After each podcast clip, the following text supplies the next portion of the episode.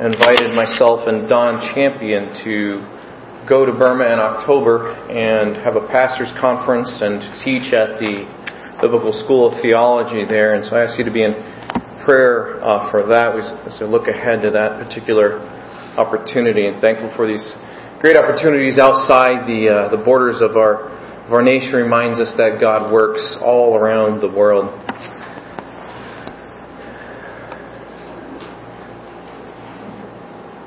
I'm a sucker for survival shows.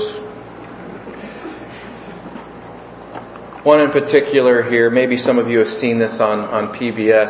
Uh, a man by the name of Dick Proenneke retired at age 50 in 1967. He decided to build his own cabin in Alaska on the shores of Twin Lakes. In the first summer, he just simply scouted for the best cabin site. He would cut and peel the logs he would need for his cabin. And then Dick uh, Proenneke returned the next summer to finish the cabin where he lived for over 30 years. But the amazing thing about it is he filmed his adventures whole time, living all by himself. And later, a man named man by the name of Bob Swerer later turned his film into a video. Um, you can all watch and see, you know, this amazing man build his build, build this cabin by hand and and um, and, and meet certain uh, problems and find solutions to them with basic hand tools that he makes.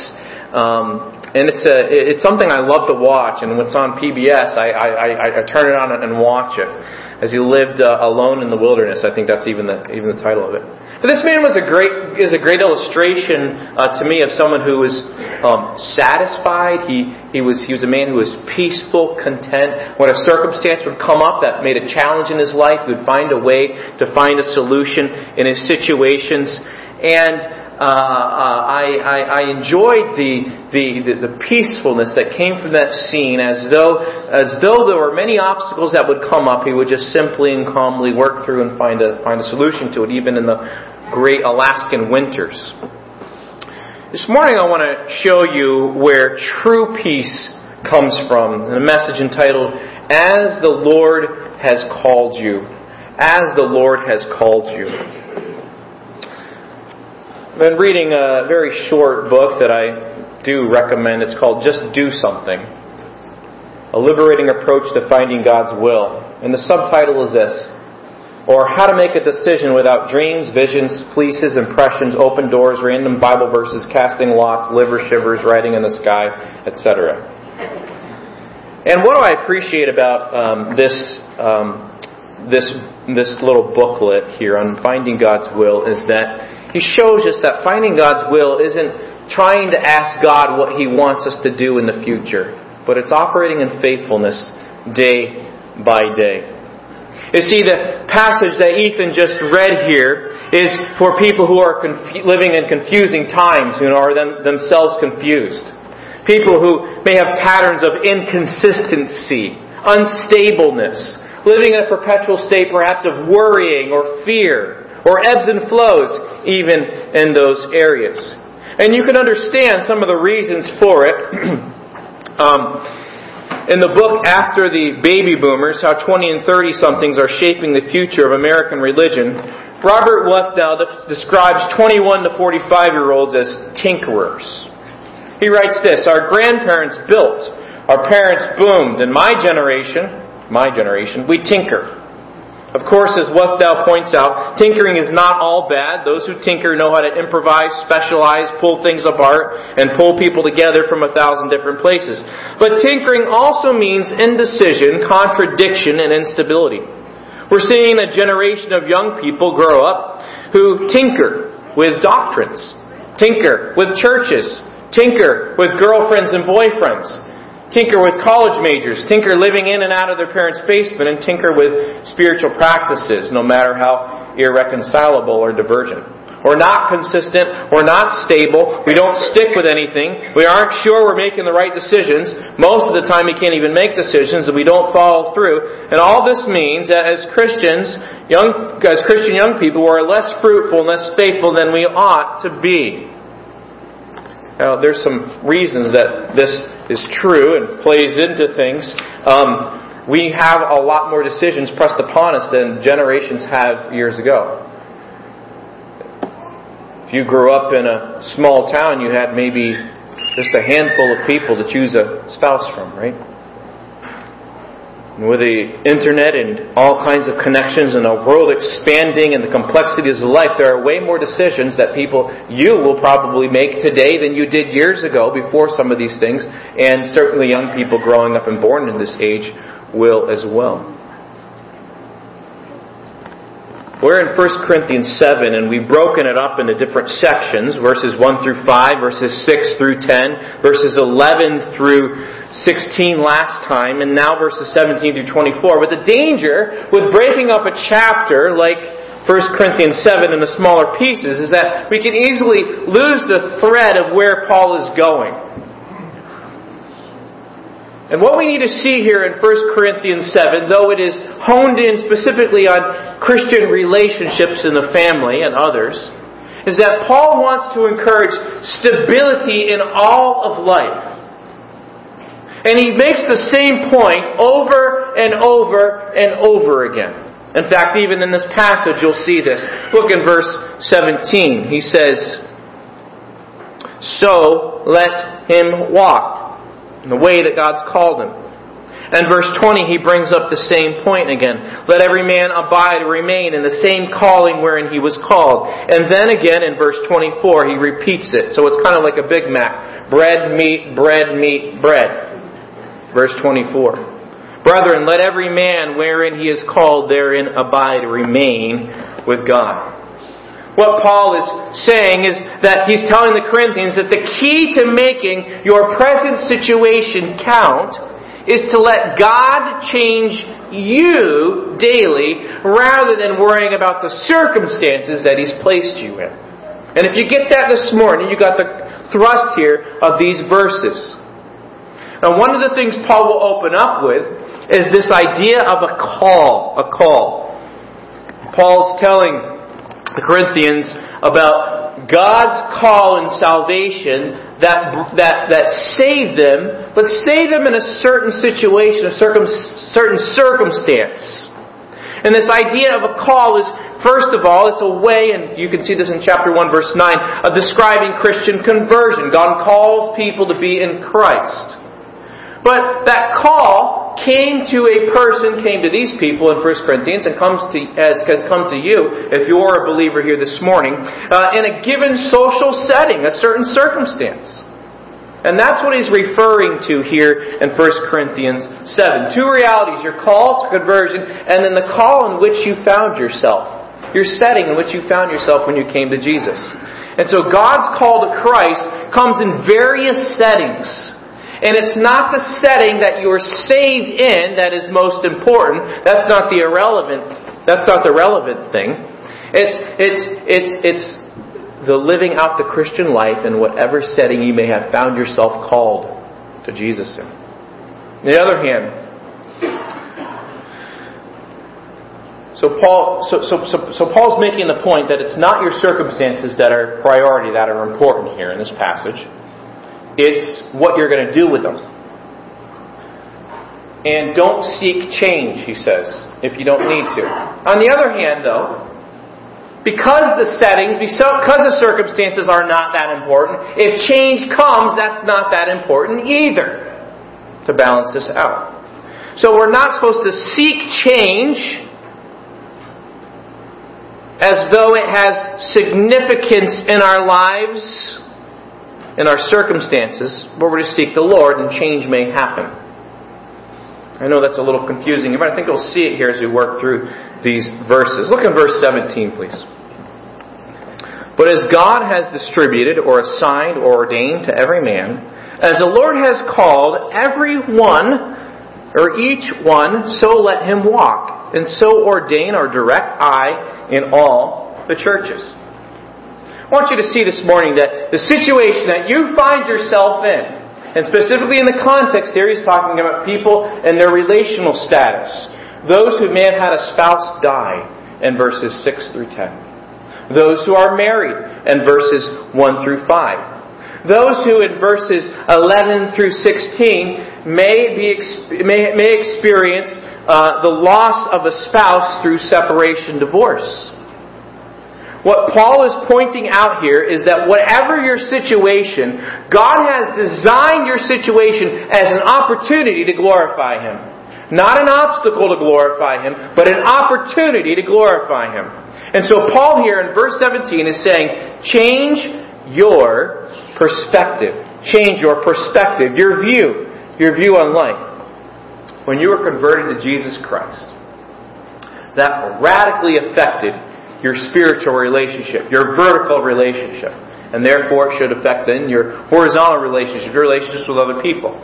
But it didn't need to affect all relationships that were not immoral, that were not wrong. For example, some of you may have been in a specific vocation or work, and you, uh, or perhaps you were an electrician, and you were an unbeliever, and God saved you.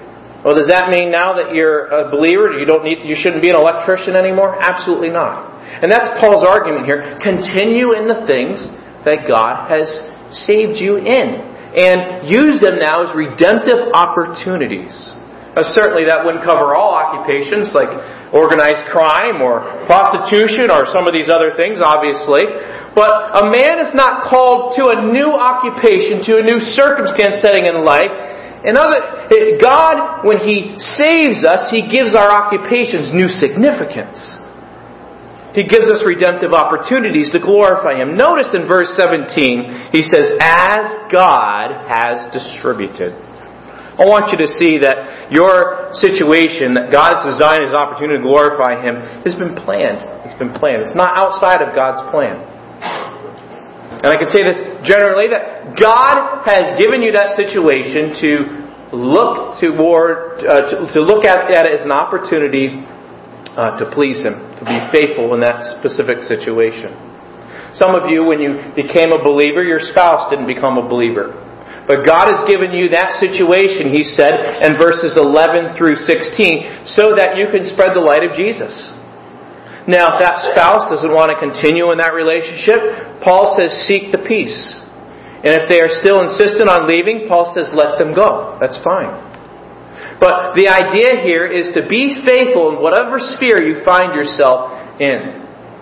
The Greek philosophers, especially those who are called the Stoics, they emphasized kind of the same concept of accepting one situation but they did it with the view of a God who was very uh, uh, uh, distant.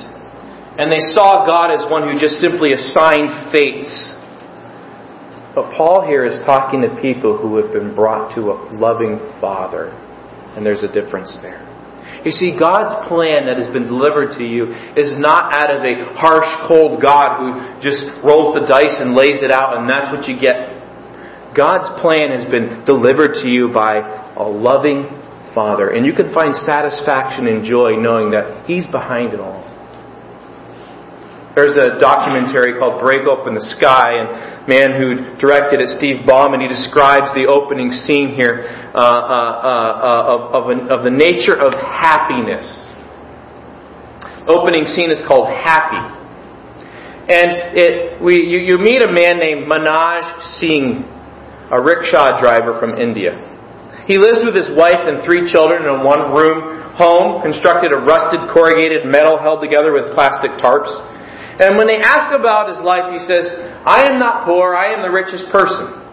And he proudly talks about his work as a rickshaw driver in the crowded streets of India. The monsoons, the sweltering heat, the occasional abuse from drunk passengers going by as mere inconveniences.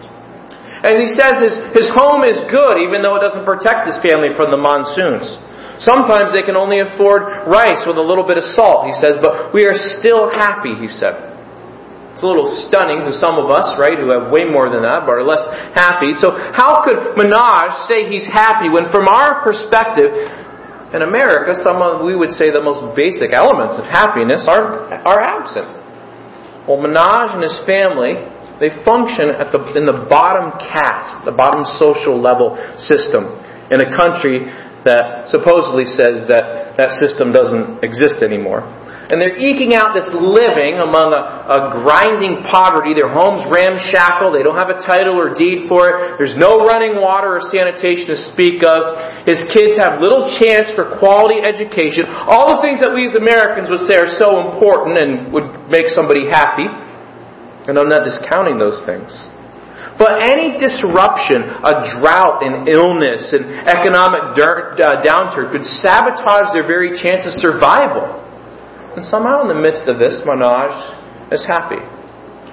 I'm not told his reasons. I, am assuming he's just come to grips with um, this is uh, uh, the life that he's given, and he's going to find joy in it. But, friends, as a Christian, we operate more than just out of an attitude of, well, let's make the best of every situation. Friends, this life is not all there is. We've been ushered into a relationship through Jesus Christ's work on the cross and His resurrection. He has seated us in heavenly places. In other words, He has seated us with the, with the one who is ascended on high, who sits at the right hand of the throne of God. He's given us that privilege and access to God the Father through Jesus dying for our sins on the cross and making us righteous. He's given us that access. And because He's given us an eternity with Him, that makes today very relevant. That makes today the opportunity to seize for the glory of God. I think you'll also notice here, not only is this a plan, what our circumstances are planned, but they're also unique. Unique. They're different for all of us, aren't they? Look in verse 17 again. As God has distributed to every man, and the idea there is each. Is each. It's all different. What God has called you to in your situation is going to be different than what He's called another individual to. Ultimately, the same general goal of glorifying God, but it's going to look different from person to person, isn't it? There are some things, certainly, that we all share in common, don't we? And we're supposed we have instructions of how to glorify God in specific ways. Friends, your story that God has saved you and given you purpose in life is generally the same story of what God did and the spiritual underlyings of that, but how that happened is all different. And what He saved you out of and from is, is, is all different. There's a uniqueness here. And God is a God of individuals. He's a God who calls all individuals in the great community, His church, but He's a God who loves individuals. And God has given you exactly what you need in order to give Him the glory in whatever your circumstances. And then notice what He says here in verse 17. As the Lord has called everyone, so let him walk. And so ordain I in all the churches. Paul's saying this is the general principle, this is the general uh, uh, uh, uh, instruction that I give all the churches. Uh, don't look primarily, don't be driven by changing your circumstances. Be driven by glorifying God in your circumstances. If change happens in your circumstances, that's fine, Paul says, but don't live for that. So, Paul wants them to see with his perspective that it's a change in opportunity that we should that should drive us, not necessarily a change in circumstances. A lot of us are prone to thinking that if only this, then I would be happy, right? If only this circumstance changed, then my life would be so much better. What are your if onlys in life? The things that you would say, if this were true, then life would be so much better for me. But friends, the Bible teaches that the problem is not outside of us and around us ultimately. The problem is within our hearts. The heart of every problem is the problem in the heart. Warren Wiersbe said, I've watched couples go through divorce and seek happiness in new circumstances, only to discover that they carry their problems with them. A Christian lawyer once told me about the only people who profit from divorces are the attorneys. In our society, we have a lot of people trying to find happiness and, and through another relationship or another person or another material possession or a new car or a new position with their job or a new change of settings. But friends, God has designed your situation as an opportunity to glorify Him. Change your perspective. Secondly, God changes the priorities of your situation. So change your priorities. Change your priorities. Look in um, verse 18. Paul says, Is any man called being circumcised? Let him not become uncircumcised. Is any called in uncircumcision? Let him not be circumcised. Circumcision is nothing, and uncircumcision is nothing, but the keeping of the commandments of God. Let every man abide in the same calling wherein he was called. He's saying, where in the world is Paul going? I mean, where did that come from? That seems out of left field. Paul's talking about circumcision. Well, Paul's saying is that your circumstances are not supreme. Obeying the master in whatever circumstances you are faced with is. You see, he's going to bring out two illustrations of this basic principle that he lays out in verse 20, that he said in verse 17, and he'll say in verse 24. He's going to lay out two illustrations circumcision and slavery. Now, those things in Paul's day were some of the two most divisive phenomena in the world of the New Testament. Circumcision made up the greatest religious barrier between Jews and Gentiles. Slavery, the biggest social barrier between freedmen and slaves. But in each case, Paul is brave enough to say that the salvation of God in Christ, the rescue of God in Christ to, the Corinthians and the church in Corinth, has rendered those categories that were such big divisions in that world null and void. And any man or woman in Christ has been so remade that their earthly status in society, or their circumstances, or their lack of it, is irrelevant ultimately. Not that it doesn't matter, but that in light of eternal truth, it does not matter. And so if we're obsessed with issues and we're obsessed with our circumstances, we are distracted and we need to reprioritize our lives. Paul's saying that God has a calling for you. It will be shaped, certainly, in your own unique setting. Jewish, Gentile, slave, or free. And Paul certainly was a prime example of this, wasn't he? But it pales in comparison with the thrust of what God wants us to understand in our circumstances. And it is this the keeping of the commandments of God is everything. I say it's everything because verse 19 he says something that would have been astounding to the Jew, probably not to us, but to the Jew. Circumcision is nothing, and uncircumcision is nothing. Paul says the keeping of the commandments of God. And he kind of leaves that sentence with a dot, dot, dot, right? Keeping the commandments of God is everything. In other words, it's not your status. That matters. It is your life with God that matters. And the opportunity to do with what He's given you the max that you can do for His glory by His grace. Wondering, well, why does Paul say circumcision matters little? Well, flip over with me to Romans chapter 2, verse 25 to 29, because this is not the first time he has explained what true circumcision is. And wondering what circumcision meant to the Jew, it was a sign of God's covenant with Israel that He began with Abraham, and uh, and, and was was a command that was to be obeyed by all Jews as a sign that they were in covenant relationship with God. But Paul says something very astounding now and says that really what matters is the sign of God's covenant in the heart. And in Romans chapter 2, verse 25, Paul says this Circumcision verily profits if you keep the law.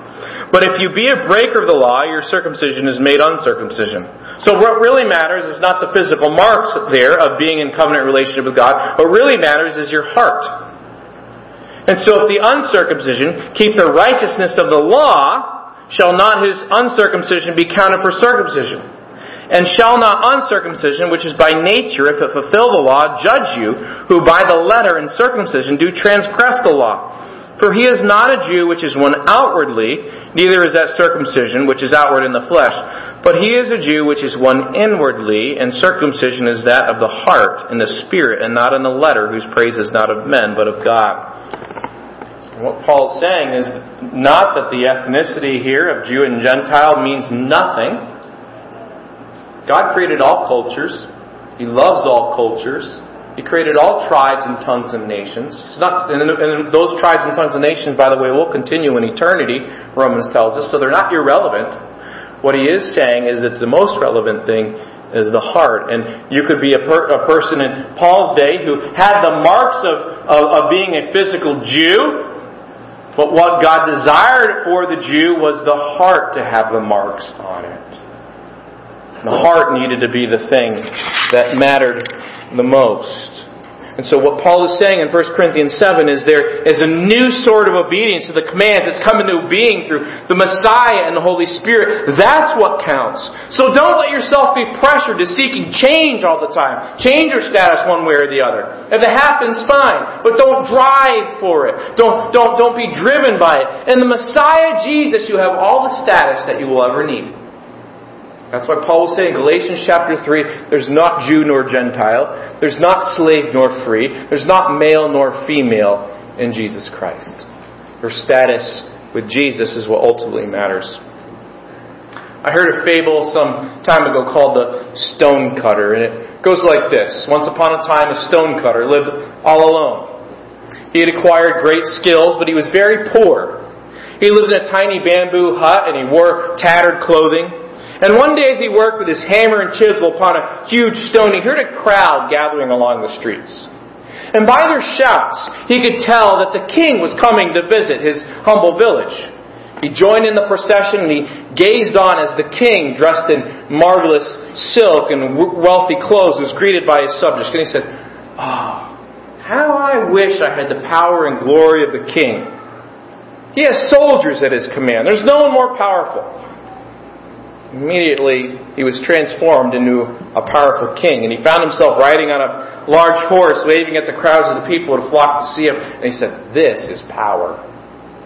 As the summer went on, he watched the effects of the heat upon his people that he now ruled. And men and animals became weary, and plants withered under the powerful rays of the sun. And as he looked at the sky, this new king realized the sun was more powerful than an earthly ruler. He said, How I wish I was as powerful as that, as a sun. He changed into the sun. He gloried in the power that he felt as he looked at the kingdoms below. And he sent his bright rays to earth, and he watched kings and princes even hide under their parasols, and he watched as powerful warriors in the, in the battlefield became weak under the sun's gaze. Even the crops in the field were under his command. Then one day a tiny cloud moved across the land shield the earth from the sun's bright rays. Seeing that there was something more powerful, he thought, I want to be a cloud. So he became a cloud. Now he could block the sun's rays and he felt important. He would gather all his strength and become a gigantic cloud and begin to pour down rain on the earth. Rivers would form and, and, and little rivulets of water would, would, would travel down the, the, the, the hard earth where previously there was none. And water would flood the streets the cities and the farmland and everything, trees, animals, and people seemed to be awed by the power of his water.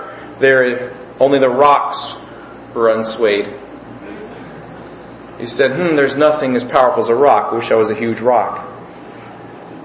And he became a stone and remained motionless and powerful, and it didn't matter if the sun beat down or the wind blew or the rain he felt that he was exempt for all the forces that shaped the existence of the world around him. And then one day a man approached carrying a bag. And he stopped and he pulled out a chisel and hammer, began to chip away at the rock. And realizing that the man with the tools was more powerful than any rock, he said, Oh, I want to be a stone cutter. and the heavens heard his cry and became a stone cutter. And he lived in a bamboo hut, made his living with a hammer and chisel. And he was content. Sometimes we can be like that, can't we? That's human nature, isn't it?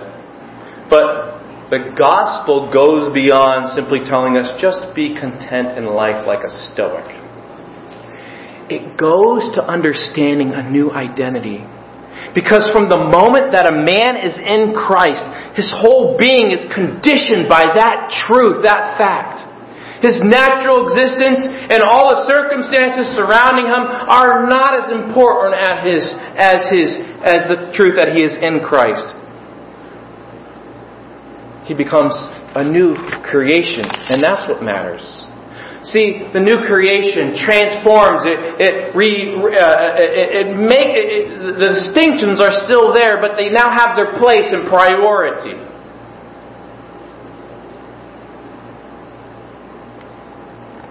Look how Paul illustrates this in the second way with the rest of the verses. He says this Are you called being a servant or a slave? Care not for it or do not worry about that. But if you may be made free, use it rather.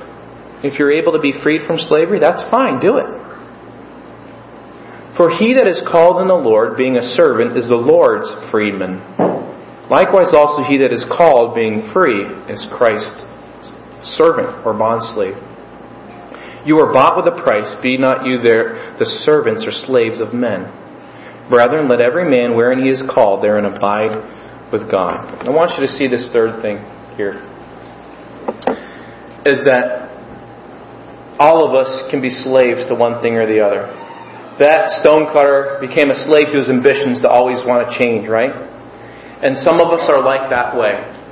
Again, our if onlys or our complaining, right, reveals where our hearts are. We're driven by worry about uncertainties of the future. We're driven by dissatisfaction, always comparing ourselves or our situations to other people's situations. We don't look at the blessings of God. And we need to change what is mastering us and who is mastering us. What ultimately matters, and Paul was speaking to a Roman Empire that existed of slaves and freemen. In fact, at least one third of the empire were slaves. It was a little different than uh, our slavery that we think of in the southern United States in the 1800s. That resemble that. Uh, there were some cruel masters, but at times some slaves lived more like the indentured servants of, of wealthy families. Uh, you could, and it wasn't just simple, simply slave labor, but there were opportunities uh, as well to be government officials, even teachers, traders, artists.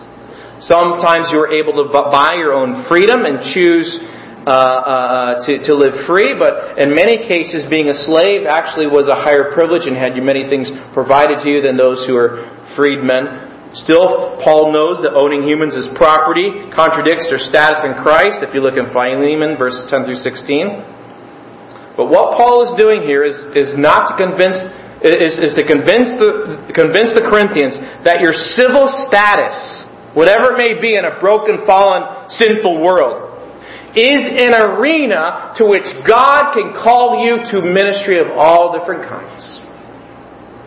God's gifts and His calls are not limited to a single culture, a single social status, a certain amount of income, a certain amount of abilities. God tells the Corinthians that for each of them there's a calling and assignment, and the call of God can be heard and obeyed wherever you are. As Jim Elliot said, wherever you are, be all there. That's the thrust of this. Or to use the cliche, bloom where you're planted, right? But the point is that even though there is a slave and a freeman distinction in this, in this scripture, and it was in ancient society, it doesn't matter when it's compared to the status you have in Messiah. He says to the slaves, if you're a slave, don't be constantly seeking and worried and driven about becoming free as though everything depended on it. Don't be spending all your waking hours worrying about how to change your circumstances. He says, if the chance comes, take it. But don't be driven by that. And friends, our hearts many times are in bondage by our discontentment, aren't they? Think of the example of Joseph in Egypt the circumstances that he found himself that he never chose. But yet, what did he do in everything, all those circumstances? He chose to glorify God in them. And one of the things that said over and over about Joseph's life is the Lord was with him. No matter what your circumstances are, Hebrews 13 says, I can find contentment because he has said, I will never leave you nor forsake you. The Lord was with him. In other words, he was in the care of the Lord as a child of the Lord. So don't be enslaved by the circumstances of your life. If only I had that job. If only I had that house. If only my spouse was like this. If only my parents were like this. If only my brother or sister was like this. No. Don't be enslaved by your circumstances. Use the circumstances in life to be a surrendered vessel and use them for God's glory. When you have an undue concern for changing the circumstances of your life, you are disregarding what God can do in your call. I'm not saying you should never seek to change circumstances. It's not what I'm saying. Paul says the opportunity comes up, that's fine. Don't let it master your life. And then he says this to put things in perspective, remind us of these eternal truths. He says, Slaves, guess what? What really matters is you're actually free in Christ. You are free, though you serve, in, uh, uh, serve a master who might be an unbeliever but is free. You're more free than he is. And then he says to those who are freedmen, and don't forget freedmen, you're not as free as you think. You're a slave to Jesus Christ. He shows the ultimate truth that really matters and frames everything. And it is a new identity. And he says, Here's how I know this is true because you were bought with a price, which is what he said in chapter 6, verse 20. He uses the cross of Jesus Christ, the payment, the atonement of Jesus Christ, as a light shining in the darkness in chapter 6, verse 20, to guide confused Corinthians through the swamp of sexual confusion. And now, here in verse 23, you are bought with a price, be you not the slaves, servants of men he uses the cross of Jesus Christ, the payment for our sins, to form a new identity that frees the slave and gives joy to the free. When it all comes down to it, we have one master, one teacher, one Savior, one Lord, and it's to Him alone we owe our total allegiance.